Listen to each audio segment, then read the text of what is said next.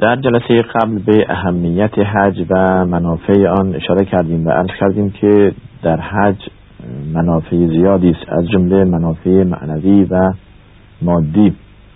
همچون که خدا میفرماید لیشهدوا منافع لهم و یذکر اسم الله فی ایام معلومات على ما رزقهم من بهیمه الانعام.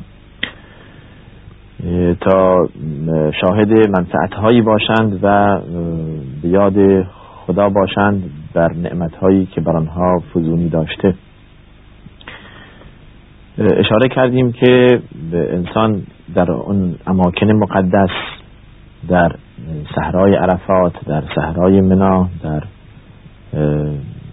مسجد الحرام مشغول طاعت و عبادت خدا می شود و ارزش نماز خواندن در مسجد الحرام همچون که رسول الله صلی الله علیه وسلم میفرماید صد هزار بار بیشتر از مساجد دیگر است. یعنی در مسجد الحرام نماز خواندن یک رکعت نماز معادل است با صد هزار نماز در جاهای دیگه. یا یک نماز معادل است با صد هزار نماز در مساجد دیگر. و این از منافعی است که شخص حاج یا کسی که در آنجاست استفاده می کند و از این فضیلت ها بهرمند می شود و از آب زمزم از کردیم که می نوشد رسول الله صلی الله علیه وسلم می فرماید ما او زمزم لما بله آب زمزم شفای هر دردی است یا به هر قرضی که آشامیده شد به همان غرض یا همان درد را علاج می کند یا همان حاجت را برآورده می کند فرماید طعام و طعم و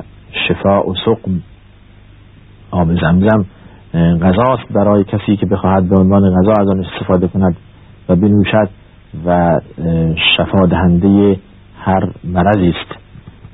این حاجی در اون ایام در اونجا استفاده می کند و در ایام منا در روز عرفه به دعا و نیایش بیپردازد توبه می کند نزد خداوند توبه نسوح و عرض کردیم بیاد می آورد زمانی که رسول الله صلی الله علیه وسلم در جبل رحمه ایستاده و دعا کرده و در جایی که الان مسجدی درست کردن میران مسجد نمیره نماز ظهر و عصر اونجا قصر و جمع اقامه فرمودند و خطبه در آنجا ایراد فرمودند و مرتب به مردم اینطور میفرمودند که خود عنی مناسککم مناسک حج از من یاد بگیرید و با دلی پاک از آنجا برمیگردد.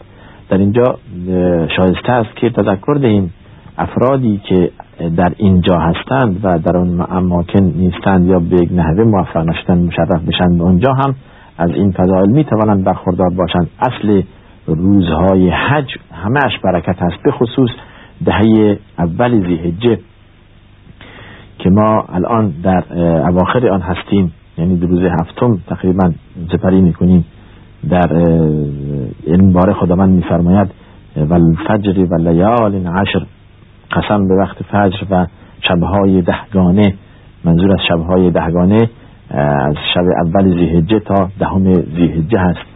و رسول الله صلی الله علیه وسلم در حدیث میفرماید که ما من ایام العمل الصالح فیه حب الى الله من هذه الایام. هیچ روزی از روزهای سال نیست که عمل, عمل صالح در آن روزها نزد خداوند محبوب باشد مثل این روزها یعنی مثل روزهای زیهجه از اول زیهجه تا آخر زیهجه برادران در این روزها اعمال صالح ارزش بیشتری دارد. اعمال بیشتر پسندیده است نزد خداوند. اول زیهجه دقت کنند از اول اگر روز نرفتن دو روزی که باقی است روزی بروند. به خصوص روز عرفه. به خصوص روز عرفه. روز عرفه رسول الله صلی الله علیه و سلم درباره آن میفرماید درباره روزه آن صوم یوم عرفه یکفر السنه الماضیه و السنه الباقیه. روز عرفه یک گناه یک سال گذشته و یک سال آینده را می آمرزد این زمانی است که انسان مخلصانه و خالصانه برای خدا روزه برود. منظور این است که افرادی که به آنجا مشرف نشدن در این ایام هم هر جا که هستند می توانند از این ایام بهرمند بشوند و کسب فیض کنند. در روز عید قربانی بدهند. آنانی که در حج هستند که واجب است در آنها در حج تمتع قربانی بدهند. اما آنانی که مشرف نشدند به آنجا باز برای کسانی که توانایی قربانی دادن دارند یعنی از لحاظ مادی به همدلله از وضعیت متوسطی برخوردار هستند نزد اکثر اهل علم قربانی باید بدهند. حتی نزد بعضی از علما میفرمایند قربانی کردن واجب هست.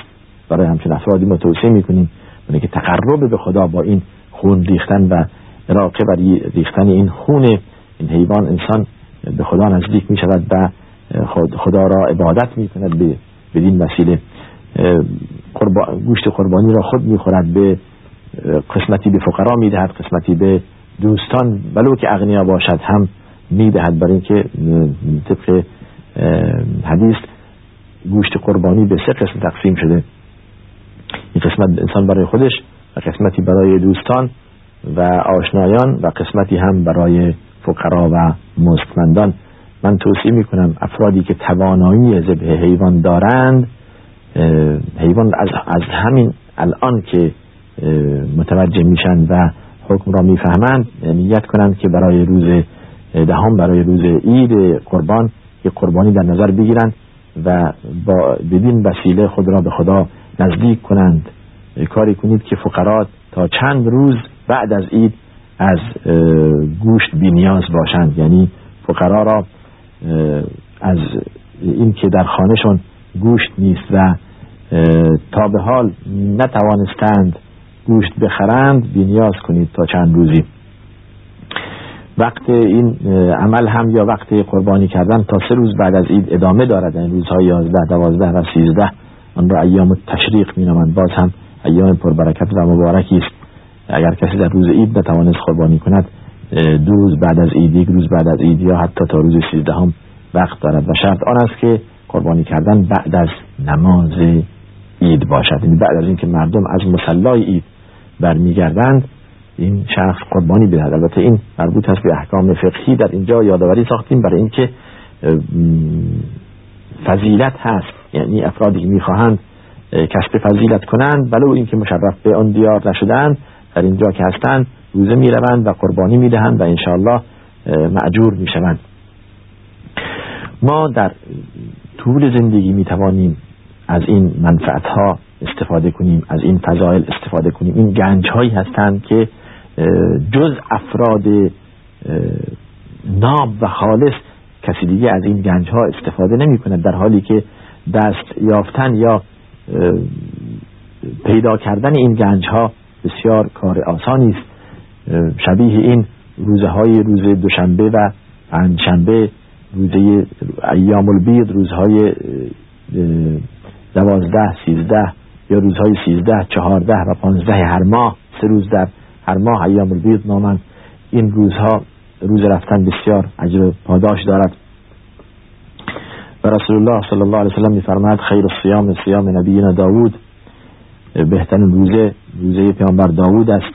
کان یصوم یوما و یفطر یوما یک روز روزه می‌رفت و روز دومی این یک درمیون روزه بود. این, این بهترین روزه هست. نمازهای شب این اورادهایی که ما پشت نمازها می‌خوانیم و این استغفاری که انجام می‌دهیم و صدقاتی که ما می‌دهیم تمام اینها فضائلی است که می‌شود هر زمان بدون دست یافت به خصوص در این دهه زیهجه به خصوص در این دهه زیهجه که تمام اعمال صالح نزد خداوند محبوب است یا محبوب تر است از بقیه ایام ها شخص مسلمان حریص باشد که از این ایام و از این ساعات این ماه مبارک استفاده ببرد تا نزد خداوند انشاءالله معجور باشد. ما امیدواریم برادرانی که موفق شدن به آن دیار تشریف بردن با دستی پر برگردند. یعنی اینکه گناهان آنها آمرزیده شده باشد و از روزی که از مادر مانند روزی باشند که از مادر تولد شدند کما اینکه رسول الله صلی الله علیه و میفرماید من حج فلم یرفث ولم یفسق رجع من ذنوبه که یوم ولدته امه. کسی که در حج مرتکب این کارها نشود کارهای خلاف فسق و فجور نکند و توبه کند توبه نصوح کند از گناهان برمیگردد یا از گناهان پاک می شود مانند روزی که از مادر تولد شده است. و برای افرادی که در اینجا مشرف نشدند به آن دیار نرفتند هم آرزوی توفیق و آرزوی کسب فضیلت از این ایام داریم. از خداوند که به آنها توفیق بدهد و از این ایام استفاده کنند. در اینجا وقت برنامه به پایان می‌رسد و آخر دعوانا الحمد لله رب العالمین و صلی الله وسلم علی سیدنا محمد و علی آله و صحبه اجمعین.